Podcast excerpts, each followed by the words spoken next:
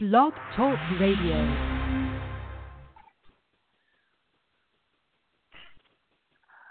Good afternoon, everybody. Uh, six o'clock, a little bit of an early show. Seth and Sean Sports Radio. Seth Kamen and Sean Palmer.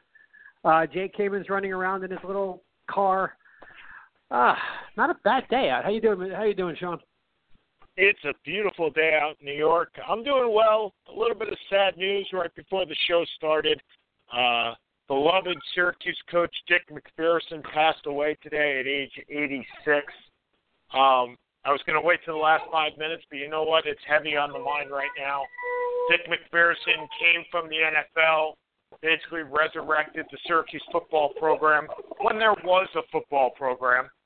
And later, see, Jake's already crying over this, I understand. And then he passed. Then he went back to the New England Patriots, the only job that he would take, and Paul Pasqualoni took over, and Donovan McNabb, so on and so forth. So, Coach Mack, thank you very much for all you did to the Syracuse faithful. Uh, we salute you. Uh, Seth, I'm not sure if any of the coaches that you recall, uh, Lefty Driesell, passed away, or is he still alive? He's still going strong. Okay, so so you haven't had that. So you haven't had that coach that has passed away yet. It, it's it's a very No. interesting feeling. Um, like Al Arbour for me with the Islanders. No Met manager has passed away. No Jet coach that I can really recall has passed away yet. But Arbour and MacPherson really are are the two guys that that I, I guess Davey Johnson would be uh, for the Mets have really symbolized what those sports are to me personally. So it, it, it's a sad day for the for the Orange faithful. But you know what? 25 years ago today, the Dream Team took home a gold medal. Man, that's 25 years. We're old, like really old. Yeah, no 25 kidding. years ago. 25 years ago. Oh, before I we- mean, Before, before we get to the dream team, we have a caller. yeah. So Oh, you're on. Uh, hey, you're on with Seth and Sean. Uh, good evening, gentlemen. First time caller here, but I heard about your show. And you guys think you're old. I'm feeling old too because I remember when that happened as well. I was only in my early 20s then when the uh, Dream Team won their first gold medal. Uh, 25 years ago. What can we do? What can we do you for this evening? well, I also found out that another um, uh, hockey legend, um, who is still alive, by the way, has just been diagnosed with colon cancer. Uh, you've heard of Eddie so- Olczyk from the Chicago Blackhawks? Yeah, Eddie Olczyk from the Chicago Blackhawks. Yep. Yeah, Yeah, it- it was You know, it it's been a really rough week. You got Yeah. Eddie Olczyk Yeah. with the Chicago Blackhawks. You have Don Baylor Don passing Baylor. away. You have Da- Miller. Don, Darren Darren Daulton passing away for the Yeah. for the 1993 Phillies. It's it's been you know for a summer month in which Seth says nothing goes on in sports besides baseball. It's been a pretty hectic week on the sad note rather than the positive note. Yeah. And and here we are. Yeah, it is. You're a, It's a bad you're obviously a hockey fan here, so so, I'm a so tell us a little period. bit. What, okay, so so what are you looking forward to in the summer months? I mean, are you a baseball fan or or is, is I am. NFL training camps hitting you at this point? Where, where's your interest lie? NFL hits me Fourth of July. After Fourth of July, then I start concentrating on football because then you can, then you can start to sense it. Then you start to sense, Okay. you know, three weeks of training camp and stuff. I'm not knocking baseball. I mean, I'm a Yankee fan. I've been a Yankee fan since '74, so when I was a toddler then. But baseball doesn't seem to, you know, have it like it used to. I mean, you know, well, football's now taking get football's now taking yeah, over. well, you get to see every game on TV. So baseball, uh, and you know, it's funny when Seth we talk about how sports have uh, increased their their their footprint on the on the public, and how baseball has actually gone down in in in fandom. I think a lot of that has to do with the fact that you can see every game on TV. You can subscribe to the MLB package. There is no anticipation for the World Series. There is no anticipation for the All Star game like there used to be a long time ago. yeah, back in I back it- in I think our that- day. I think it's valid. You know, it's the same discussion we've had about college basketball and even pro football to a degree. Where as much as we love pro football, how excited are, is everybody to watch that Ravens Jaguars Thursday night game? You know, you watch the Thursday, you watch the, you watch Saturday, you watch Sunday, you watch by Monday night. Man, they're ready for a little bit of a break from it. College basketball used to have the game of the week on ABC or CBS. Now you have it six days a week, and Yeah. you know, it, and you can watch five, six thousand games over a year, and that's the sad part is that's not an embellishment. What's happened with the No, with the advent of, of, of sports, you know, of sports going twenty four seven, is this is the negative of it. Yes, you can see everything, but a lot of the a lot of the appeal, I think, dissipates with it. agreed. So, so caller, first of all, what's your name? And second of all, what are you Oh, looking sorry. forward to? What are you looking forward to most in the NFL season coming up? Uh, first of all, this is Lou from across the river in Jersey. I heard you mention you're from New York. Yeah, Yeah. excellent. Thanks, Lou. Yeah, I'm, So, what, the, what are you looking forward to most? I'm hoping to see that what the, the Dallas Cowboys can do now that you know who is gone. So, not a Romo fan at all. It sounds. like. Romo was like Romo was the Achilles heel. He was the Achilles heel of the team. Always getting injured and fails to come through in the clutch. And like it was just it was just embarrassing. Well, you know, and, and and we thank you for the call, Seth. We got to move on. So we thank Lou. Thanks so much for the call. I, I'm All not right, really Seth. sure that Oh, I'm not really soon. sure that Tony. Would you be? I'm not. Well, Seth, I was going to say I'm not really sure Tony Romo was the Achilles heel. I mean, the fact that there was no backup may have been the Achilles heel, but Tony Romo, the Achilles heel of, of the Cowboys all those years, not really sure I buy that. What do you think? Coming from you're an NFC No, East fan, no, I you, just you watch it a whole lot more than I do. I can't see him being the Achilles heel. No, I disagree. I mean, the Achilles heel is you had a defense that was you was a bunch of different things. He was, you know, Achilles heel. You, I look at the. uh I think the Jets would have killed for that for that uh, Achilles heel over the last twelve years. Too true, my friend. Too true. That that's that that is an accurate statement. But but at the same time, I think the as we said before, the Achilles heel for the Cowboys. And look, we're gonna we're gonna digress off of the NFL because we have a whole lot to talk about today, and very little is on the NFL. But the fact is, I think the Achilles heel for the Cowboys has always been the fact that they have not had younger players play a vital role in that team. And bec- when you when you're in today's NFL and you have cap management issues, most of the time you have cap management issues because you try to build a team through free agency or older players that are earning a lot of money, and then you have to cut those older players so you have dead room on the cap. And now with Dak Prescott earning five hundred and sixty-five thousand dollars a year, Ezekiel Elliott earning two point three million dollars a year, thereabouts, and maybe a little bit less, a little bit more for either of those players. You have substantial players, and and the defense, especially the linebackers, other than Sean Lee, you have substantial players earning minimum or little salary that supplement those high-end players that are earning major salaries, and that's the way you win in the NFL. It's always it, since the cap has come into play, that is the only way you can win in the NFL. Yeah, and you you look at this team. As you said, there are questions on defense. The offensive line is the best in football, and you know, assuming there's going to be some kind of Zeke will get some kind of suspension, most likely. Although it's been a year, they've been they've been going through this, and Stephen Jones actually made a comment, which I thought was relatively tame, saying after a year, kind of believe or get off the pot. Um, Yep. you know, he'll be suspended for a week or two. Not a big deal. Um, you know, it's a good division. The Giants are better. The Eagles are better. The Redskins are the Redskins. The Redskins. Um, so yeah, they're the Redskins. Um, you know, they're the only team that's wishing James Dolan was their owner. Let's put it that way. Um, so I mean, or would see James Dolan as an improvement. So I mean, to me, they're a very. I think they're look. They're a young. They're a young, solid team. I I am not as big. I'm not. I don't see that being a major issue. Um, you know Tony you know Tony Romo was always very I always thought was a very good quarterback. I never really saw him as the weak link. There were so many other ones. you know, I'd go from look, there. Seth, mean, having Chet Hutchinson. look. yeah. Yeah, look, Seth, the, the, the weakness here is if Prescott gets hurt again. I mean, it's always been the weakness of a team. Now, look, I understand the caller's point that Romo always got hurt. I got that. And I'm totally on board with that.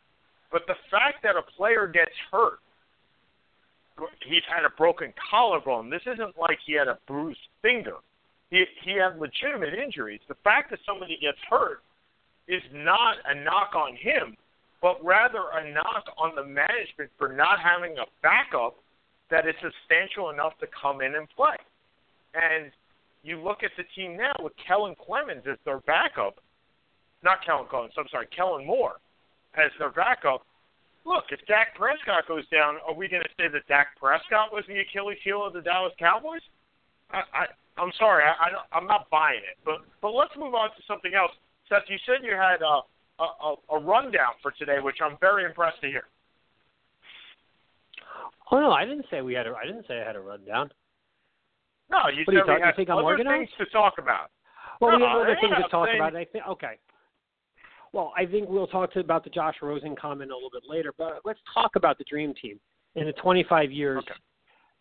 Uh, I, I and I didn't see this because it was just a busy day in in the busy day, but apparently Robin Lundberg, who's who's a radio host in the New York area, does a lot of NBA, made the comment that he thought that the Warriors on, on Sports Illustrated made a comment that the Warriors would beat but would beat would beat the Dream Team. Um, Wow. when I okay. think of teams that could beat the Dream Team, as good as Golden State is, as much as I really am not a huge Patrick Ewing fan, I don't really see that David Robinson, uh, Patrick Ewing versus Zaza Pachulia, um, and JaVale McGee matchup going very well for the team out west. Let's look Um, at that. they would- Okay. So I think it it really does depend on the style of ball that is able to be played. And I think they would I have a better chance you. in 2017 than they would in 1992. In 1992, they wouldn't take a game, but Right. in 2017, without the hand checking, because I mean, can you imagine the defense that Jordan and Pippen would put out would be putting on Curry? I mean, he wouldn't get Right. a shot off. right, but the pro- but the point is again, as many people have stated, it's it's not just Curry, right? So you put Jordan Pippen on him, and it leaves open Durant or Thompson, right? And I'm not saying they would win. Uh, in fact, I don't believe that they would, because when it comes right down to it, what would happen, in my opinion, is it would be based on the second team. It's the reserves. So okay, so Yeah. let's say that the starting five and the starting five were even. Let's, in some imagination, say that they were even. And you know what? The way the Golden State plays, that might happen. I'm okay with that. So let's get down to the time that Stephen Curry and, and Kevin Durant had to sit. And remember, we're uh, I assume he's not just talking about one game. He's talking about over a seven-game series or something along those lines. That would be because any, that would be my guess. anybody can take one game. Anybody can take one game. So let's say it's a seven game series, and now you're in the, in in those ten minutes that Curry and Durant have to sit because they don't play all 48. They probably play closer to, to 38 or, or 40. So you're going to throw out Shaun Livingston. I'm trying to think of who even is on the bench. So let's say you have Iguodala. Shaun Livingston, Iguodala. Who's their backup uh, the, center? the ch- uh, McCaw. uh, JaVale Oh, McGee, center David West, is, is and I'm missing one guy. Let's say I'm missing one guy. Brandon. So, Well, have, well, uh, Iguodala and Brandon, the guy from UNLV who played a big, played a decent role down down the stretch this year. Um, okay, so regardless of who it is, they're not guys. really matching up with the backup five of the dream team of right. well, let's see, Stockton, Malone, Stockton, Drexler, um, Malone. Chris Mullin, Drexler, and then either Ewing or Robinson. Yeah, Uh, I thought Barkley was Yeah. starting, but yeah, you get my point. Well, right.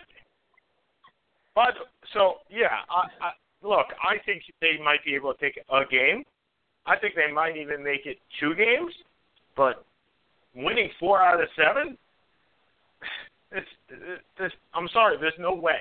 There's no way that I can legitimately say that they would take four out of seven. Now, here's an interesting sidebar, and I'd like to pick your brain on this. Who in the Dream Team averaged the least amount of points per game over the Olympics? Laettner. No, absolutely not. Christian Laettner Then I'd averaged probably say four points. Well, I can tell you the answer. If you want another shot, go ahead and take another shot. Who else? I'll take another shot and say Larry Bird. Nope. Because So I know John he set out a lot of it. It was John Okay. Stockton. He sat out the first four games because he broke his leg. Now, the irony was, if you recall that year, all of the Dream Team members had jerseys, right? Obviously, they had jerseys, but they were selling the jerseys and they were flying like hotcakes. Like the minute that the jersey came out, they were being sold. There were knockoffs of this jersey at every flea market. And my favorite player on that Dream Team, believe it or not, was John Stockton. And I love the way Stockton played, probably because I am short, I am Caucasian, and I don't know how to shoot. So passing was my game. And look, I'm the first person to admit that I am much more of a a, a point guard on a basketball court. I am I am happily a point guard on a basketball court that plays good defense and that can pass the ball than ever me a shooting guard, a power forward, or a center because that lacks height. So I went looking for a John Stockton type jersey. And it was almost impossible to find Stockton. I mean, I saw Drexler more than I saw Stockton. And that that's saying a lot on Long Island. well, But I finally found a Stockton jersey and wore it proudly while everybody else had their their Jordan or their Magic or their Bird. And then Stockton gets hurt and doesn't play the first four games. Of course not. So the answer to the question is John Stockton will average the least amount of points in for the Dream Team. Barroom trivia. well, you, to know, you know who, of course, my favorite player on the team was, correct? Well, your favorite player is the same favorite player that you have, period. Yep. Claude Drexler. So probably, yep. So obviously, I wasn't going. I and that was a uniform I probably had for 15 years until it just kind of well peeled away, for lack of a better term. Um, but you look, it's funny. You look, you look at these teams, and yeah, I, I, think in 2017 they would have won a game or two without the hand checking, with you know the, the three point con, the three point shot being so prevalent. Um, if they played under 92 defensive rules, I don't think they take a game. Um, and look, that's not a reflection. That's not really a reflection on Golden State. They're probably one of the three or four greatest regular season teams of all time, and probably will even be better this year. Uh, you know, but I, I, I with the depth that Golden, the depth of the Dream Team, the only thing that I can see would be possibly a negative is remember that both Bird and Magic, or Magic was uh, coming on hadn't played for a year because of the because of diagnosis of the AIDS virus, the HIV virus. Um, Bird was at the end of his career. I mean, this was kind of their final lap, for lack of a better term. But you know, I I would have trouble seeing them in a 1992. Now, the better the better question would be: Is the Dream Team the greatest Dream Team of all time? Are they better than the '96 team led by Shaq and Hakeem? Uh, are they better than 2000? Are they better than 2012? Probably from an overall, from an all-time standpoint, because every team, every player from that team, and this kind of brings up another question. Every player from that team in '92, except for Laettner, has been inducted into the Basketball Hall of Fame. And Laettner is an interesting case I think Laettner goes. because remember, I think he does too. And for people who are listening and kind of thinking, "What the hell?" Um, remember, this is not the Pro Basketball Hall of Fame. This is just the Basketball Hall of Fame. And Christian Laettner had probably one of the three greatest college careers of our lifetime. Went to four Final Fours, was National Player of the Year, won two national championships, hit the hit the biggest shot in the greatest college game in the history, the greatest basketball game in the history of the greatest college basketball game of all time. He also he also hit a um, in his freshman year hit a hit a shot to beat UConn at the buzzer to put them into the Final Four. Um, you know, led them again, led them over the unbeatable UNLV team in '91. So his college, his college pedigree matches up for all intents and purposes with anyone probably outside of Walton and Jabbar. Um, Seth, so uh, I, let, let me let me interject here. Let me interject because I think your your your point is made in one very important statement. In one important sentence, there was only one college player on the Dream Team, and that was Christian Laettner. That's enough. Because in that year, you could have picked from Grant Hill, you could have picked from Shaquille O'Neal, you could have picked from a dozen or so players. And Shaquille, as a freshman, may have been the most dominating player I've ever seen on a basketball court that had no talent around him whatsoever on a college basketball. Wait a minute.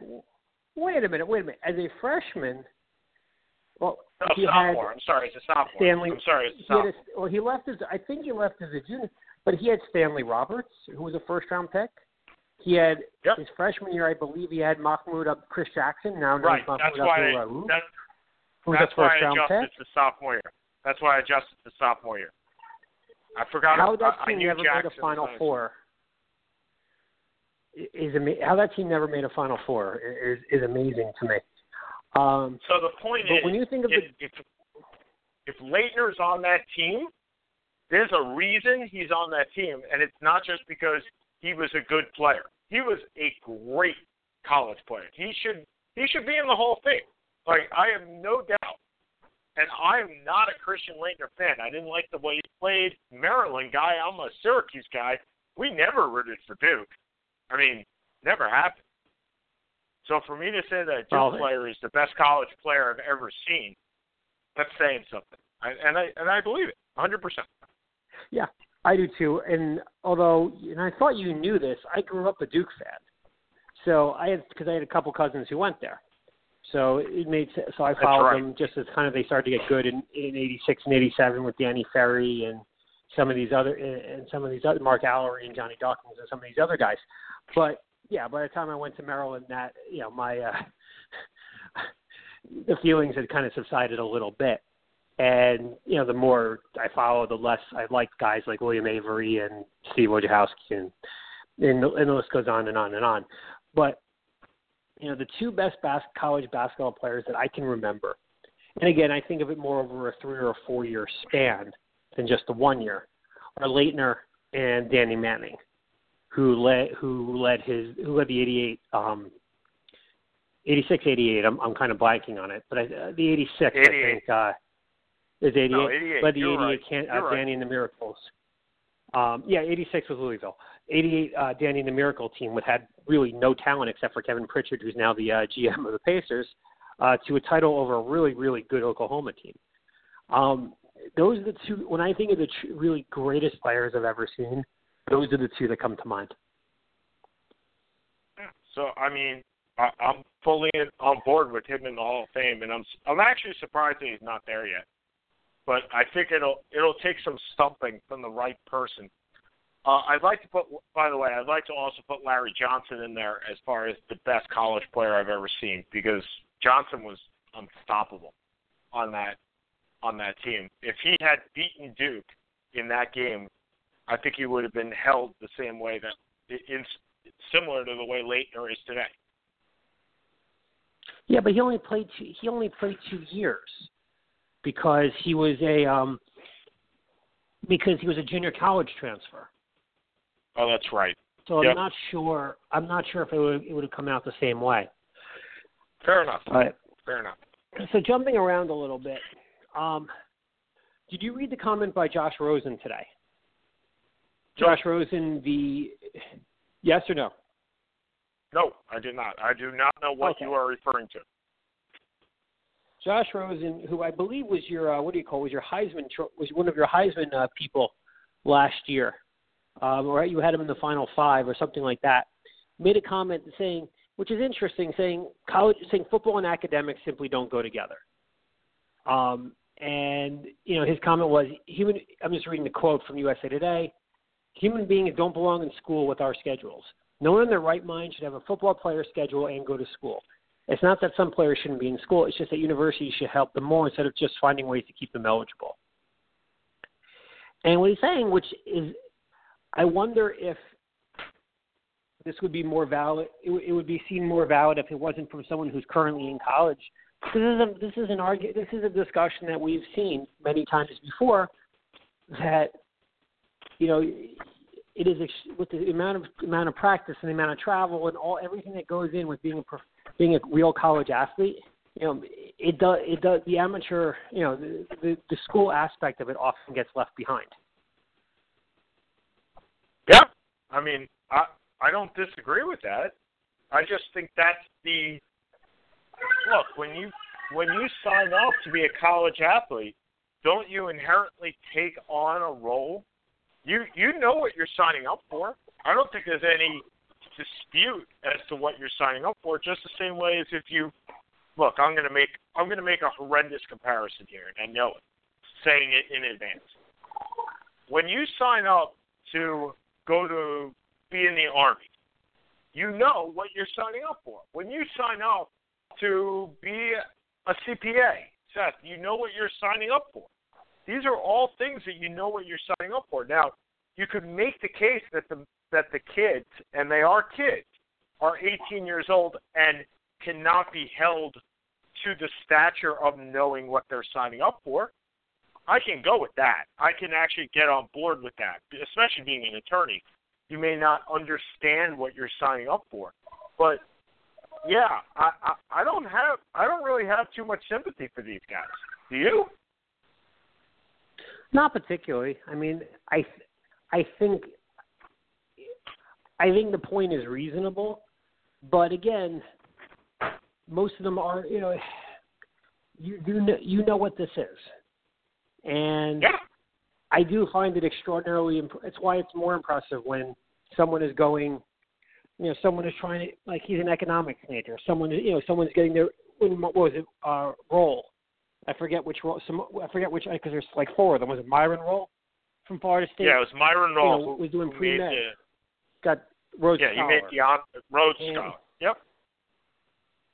you know who the those people are so beyond impressive that you know th- there's really no other way to describe it but those are the one that you know guys like Myron Rolle are one in a million. The guy uh the, the offensive lineman from the Ravens who just retired uh I think partially because of the CTE who's getting his PhD in mathematics. Like these are not your typical professional athletes. They're just not. And you know to ask people to live up you know those are the exceptions to the rule more than anything else. But you know it's why you really do have to tip your cap to that because heck i barely had the discipline to wake up for ten to wake up for a ten o'clock class okay who am i kidding I'll i never you- had the discipline to wake up for a ten o'clock class I'll tell you, Seth. When so, obvi- obviously, I was on the field. For those that do not know, I was in the marching band when I was in college. I did not play very well, but I did march okay. And every year, I was there. I did it for four, four five years. Did it for five years. I was on the law school plan, and every year for the first four years, I went to school with a guy named Mark Banowitz. And Mark Banowitz every year was an all Big East, all academic uh, selection. And they would announce his name every single year. And Seth, he had a 3.98 GPA. 3.98. Now, 3.98 is just, it, it's incredible to begin with. 3.98. He was an offensive lineman, which most of these academic All Americans actually are, because offensive linemen actually need to know the most calls and whatnot. But I'll tell you, Seth, he was a 3.98. He was also an All Big East player, not just an academic All American. So he was good. His major, you want to take a guess at what this guy's major was? electrical engineering How about aerospace engineering? Ah, because electrical wasn't tough enough Right, basically. So you're kind of going I'm here. I don't have all this work that I need to do on top of going to practice every day. Look, marching band was four days a week, but it's certainly not lifting and and going to games and whatnot. And this guy's pulling a 3.98, a 3.98. Like just saying that makes me cringe because I know that there's no way I can ever do it. And he's in no, a that's like a tougher combination major. of two of my. It's like a combination of two of my semesters. Right, and he's in a tougher major than you and I combined. So it can be done. I'm not saying it's easy. I'm not saying it's for everybody, but not everybody uses college for the same reason. And some people use college sports just to get out, to do what they want to do. So I don't really have, again, I have no sympathy for it. None. Um, if you want to say I didn't sign up to this, great. Then then ditch it. Then ditch Then don't then don't sign up for it. No, I'm saying if you All right. find out your freshman year that this is not what I signed up for, I didn't sign up to do all this. This is not where I wanted to be in life. I don't want to put in all this work. Fine. Don't. You can quit. It's okay. You'll probably still re- retain your scholarship. You can quit. But that's not what they're looking for. They're, these athletes are looking for the opposite. I want to just play the sport. Well, if you just want to play the sport, then you're not a student athlete. It's just that simple. You can't have your you can't have your cake and eat it too. I have a, and and by that statement, it really does to me say he wants to be a professional and not a student. He just wants a different way to get there. Okay, not for me. Well, jumping jumping to the NFL a little bit. We had our first major injury of the year. One of your uh, divisional rivals. The Dolphins lose Ryan Tannehill for the season. Uh, Jay Cutler comes in, could be- part mostly because he had played very effectively with Adam Gase previously. So, you know, now it seems that there, Spike Lee now, there are there are fits for Colin Kaepernick. This one seems pretty obvious that that Cutler would have been the top choice, considering how well he played for Gase in Chicago before he took over the job in Miami. Spike Lee is apparently organizing. I heard this on Mike and Mike this morning.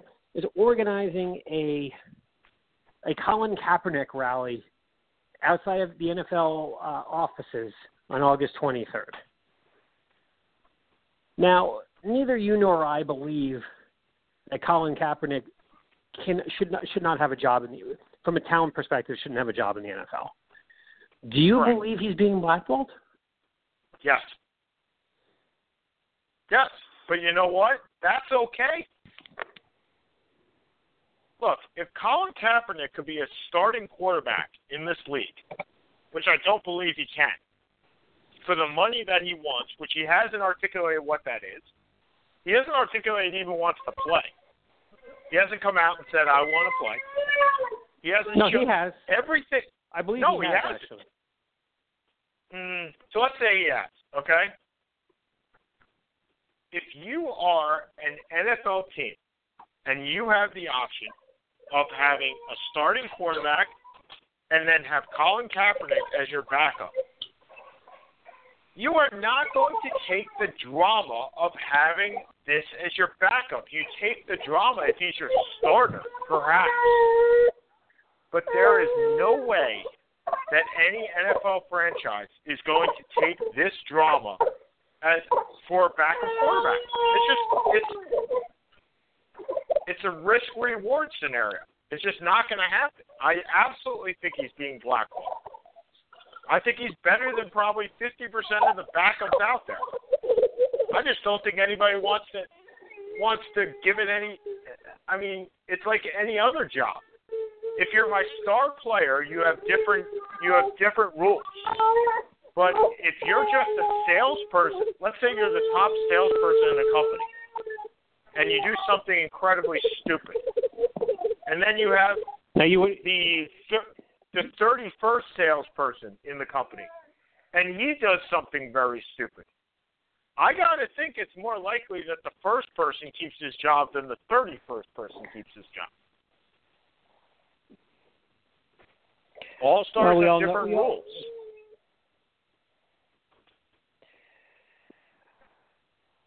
No. I, now, I guess the better question is: Is he being? Is there? You believe there's a collusion going on, or is it just? No, Or is it just that he's just No. more aggravation than it's worth? I don't believe that. So let's define what collusion means. Collusion means one of two things. Either the NFL has gone out and told every team, you are not to sign this guy. That's one way that there could be collusion. So what collusion means is, is an agreement between every party to do something. So back in the 1985 to 87 seasons, off season in Major League Baseball, all it was proven that all the owners had talked to each other and said, "Do not sign free agents over a certain amount.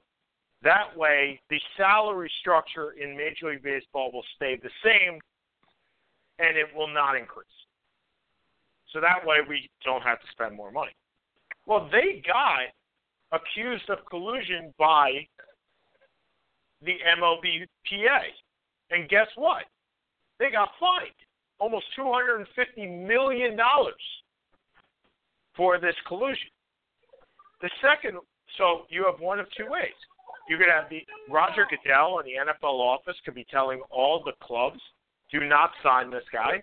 Or you could have every club talking to each other and making the same agreement. Do I think that's happening? No. I just think he's more trouble than it's worth. Jake's having a rough time today, my friend. Yeah, this is this is this is this this one's not this has not been one of our easier uh, shows. Um, yeah, although I see, I agree up to a point.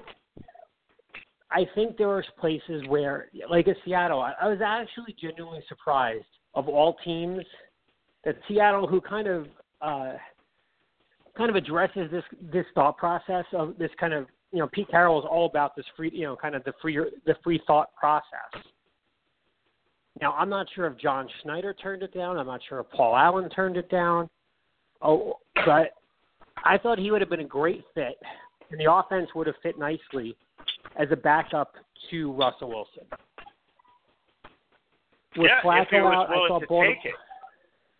If he was willing to take the That is backup true. Look, if the issue is he was not he's not willing to take a backup job, then right now he has very little argument. Um, or he, he just does.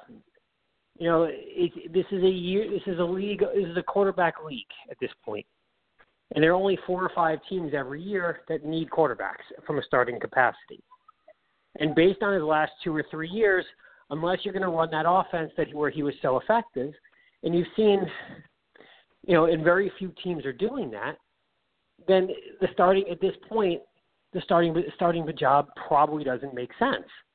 Now, are there a few places where he probably could have made a run? Yeah, maybe, but I really thought for one year to kind of rebuild his image a little bit in Seattle would have made a lot of sense. And you know, we could have seen where he was in 2018 because eventually all these things subside. Um, this just isn't because he doesn't have a job. That's really what's keeping this. That's what's keeping this going. Um, you know, we'll see how it plays out over the next couple months. But most people are not picking up quarterbacks on, on August eighth. So, So you know, Seth, let, let, let, let's go down the scenario. Let's see Baltimore, who had a problem with Joe Flacco, called up Colin Kaepernick and signed Colin Kaepernick. Okay? And let's play this out. And Flacco starts the whole year. He has an awful year. Let's say he has an awful year. And Kaepernick still sits on the side. You don't think there's going to be the same issue that if this was anybody else, Joe Flacco would have been benched because Colin Kaepernick is a better quarterback?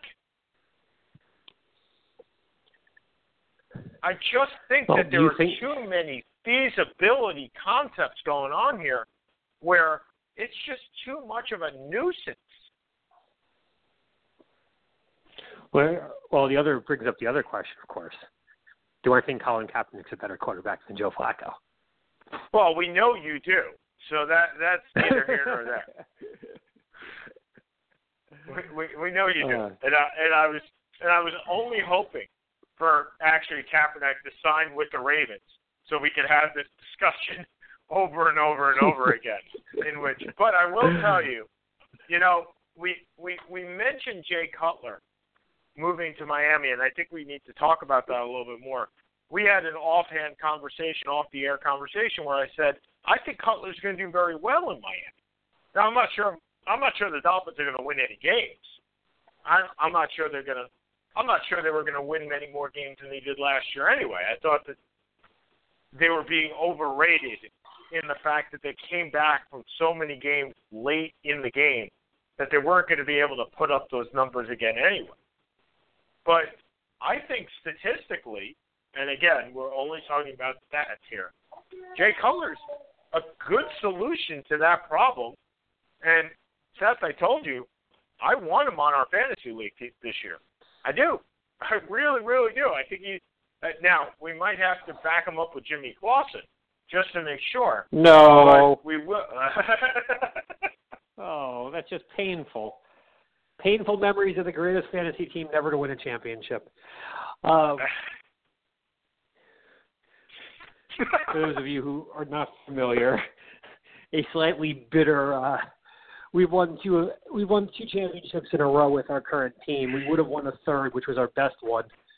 And it was the year that Jay Cutler got benched in Week 16, and our other two quarterbacks were injured. So we had to pick up Jimmy Clausen, and we lost by three points because Mark Sanchez threw four touchdown passes for the Eagles. It was not. and It was and not Jimmy Clausen put up. Jimmy Clausen put up a wonderful stat line of minus one. And people wonder why why But- fantasy football makes makes makes men drink. Um, which brings up another point question. Yeah. As the defending champion in my other league, I've been asked to name the league. I don't have any uh, interesting ideas. You got anything for me? What you won? You won the Jay Rose League? Of course, yeah. I won the J Rose League. This I is the league I've been in for 15 years, and you didn't. This is what this is where Travis Kelce made me made me a very happy man last year. I was down 80 to. The only time I've ever seen someone down 77 points after the first week, after the week, the uh, the one o'clock games, and then my opponent in the finals emails me. He goes, "You're going to come back and win." Like, "Dude, I'm down 77 to four. He goes, "Yeah, you're going to come back and win." And between Travis Kelce and uh, Dez Bryant finally gave me a good game. We actually I ended up winning by 40. So yeah, I, I thought you knew that. I won two champion. I won two of my three leagues last year. It took me 15 years to win a championship, and all I got was a dumb T-shirt. we still haven't gotten paid from it, so we know that much. no, I'm saying that's the name of your team. Yeah, Or I took me 15 years to win a championship, and I still haven't gotten paid.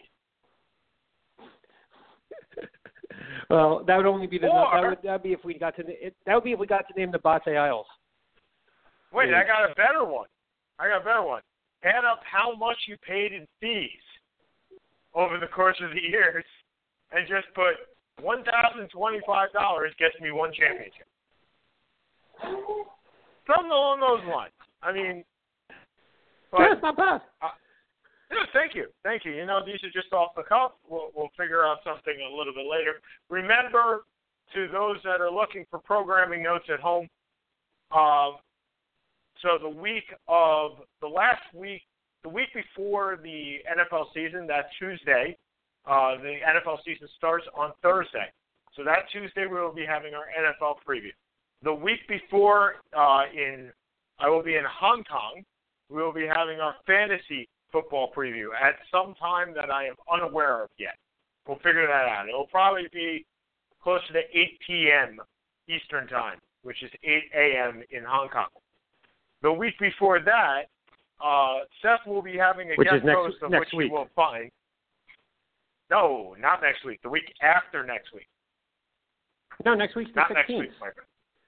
Yes, I know. Oh, I'm the talking 23rd? the 23rd. Yes, because Oh, next week okay. I will be here. So the 23rd, Seth will be finding some guy or gal. Look, if Carly's good enough, why not?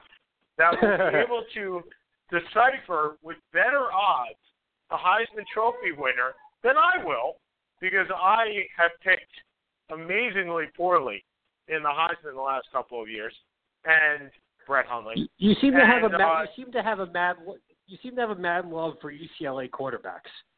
Brett Hundley. Josh Rosen. Well, I, Is this because look, you really wanted it- to go to UCLA? You wanted to be a I still want to go to UC. Dude, I still want to go to UCLA. it's not that I wanted to; it's I still do. Anyway, um, so the college football preview will be taking place um, the 23rd when I am not here, and somebody else can pick uh, awful Heisman Trophy candidates because that's generally what I do. So uh, we can go into that. It is so, how you roll for the most part. it is when it comes to college football. I will uh the next week when I come back I will tell you my my playoff preview and my Heisman Trophy preview. Um but you might as well just We're all- disregard and go on from there. Yeah, I'll, I'll, So- I'll be waiting in anticipation for this. Bated bated breath, I understand. So we touched upon this earlier in the show. Darren Daulton and Don Baylor pass away on the same day. What a gut shot.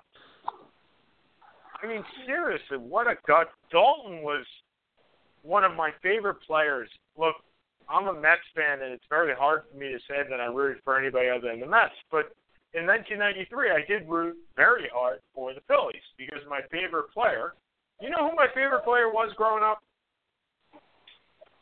Is it Lenny Dykstra? It was Lenny Dykstra. I had a number four Phillies jersey, a real one, like one that I used all my umpiring money on to buy a number four. It would cost me two hundred and five dollars.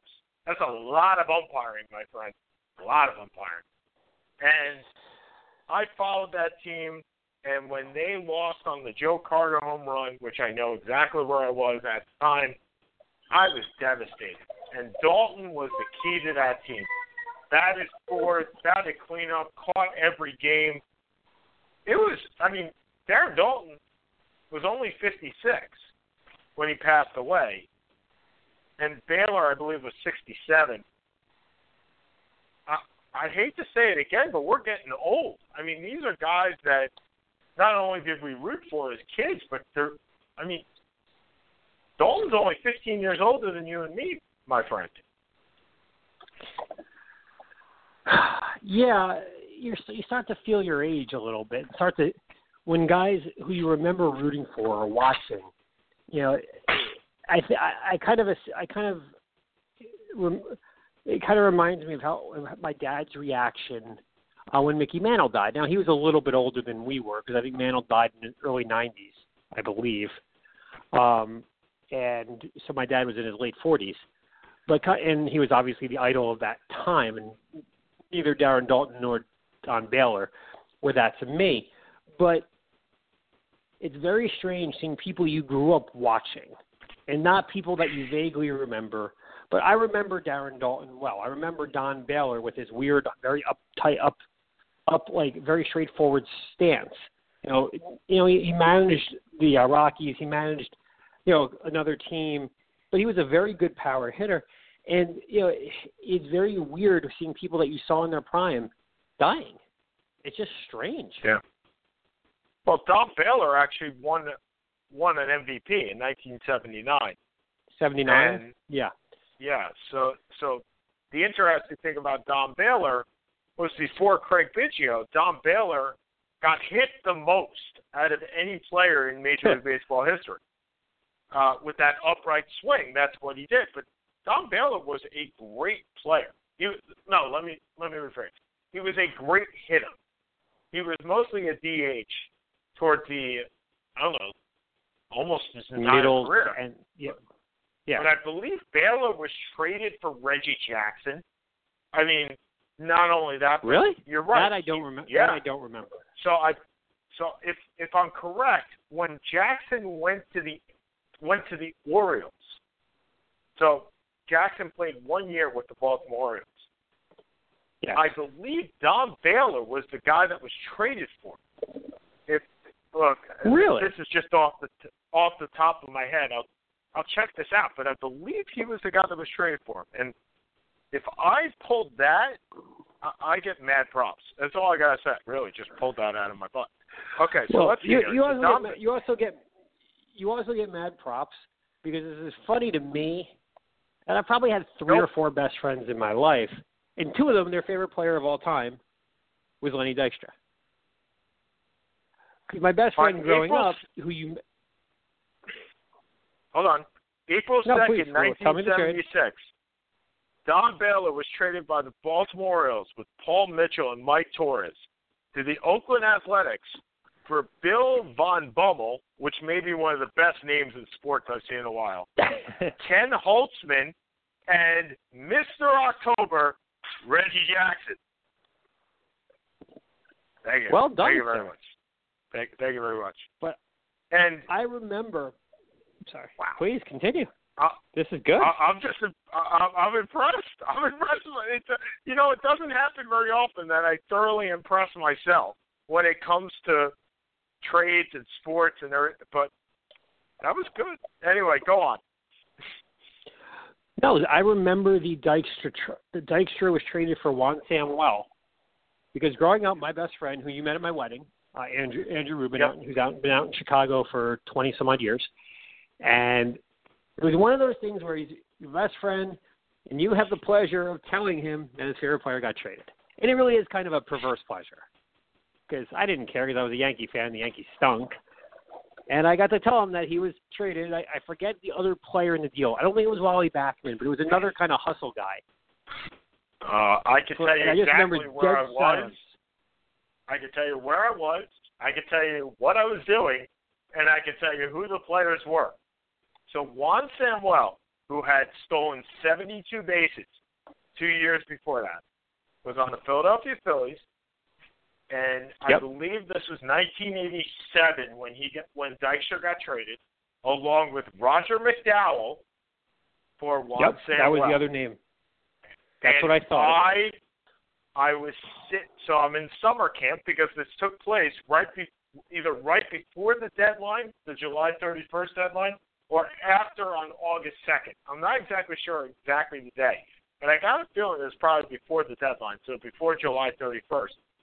I am sitting at summer camp on the hill waiting for the announcements, and it comes over to one of my friends who tells the leader of the camp group that this trade was made. And everybody, it's not like I have a, a it's not like I'm quiet in any shape or form. So somebody said that at announcement, and I just started crying. I just started to go in tears because here is my favorite player going to a team in my own division that I don't want. So when it came time, it's ironic because when it came time for me to buy a jersey, now we're in 1992. My two favorite players were ex Mets. Gregg Jefferies and on a division traded. team. Oh, really? Greg Gregg Jefferies Jeffrey? I didn't got- know you were Greg Jeffrey. He got traded to the Cardinals, and Lenny Dykstra was on the Phillies. And I said to my brother Jay, I said, because look, these jerseys are not cheap, and what happens is you buy a jersey, and then they get traded or they get released or something along those lines, right? Your favorite players. So it totally got me where I said, whoever signs the biggest contract first, I'm going to get their jersey. So whoever signs the longest contract with the biggest amount of money, that's who I'm going to get their jersey. Because if you signed a big contract in the 90s, it wasn't like contracts were traded. Players were traded back then. Money wasn't that big of a deal. So here we are today, and it's Lenny Dykstra. But Darren Daulton, Darren Daulton was the heart and soul of that team. I mean, he was Yes, he was. you, you really can't. And then he goes on to the Marlins and wins himself a championship uh, over the Indians in that year.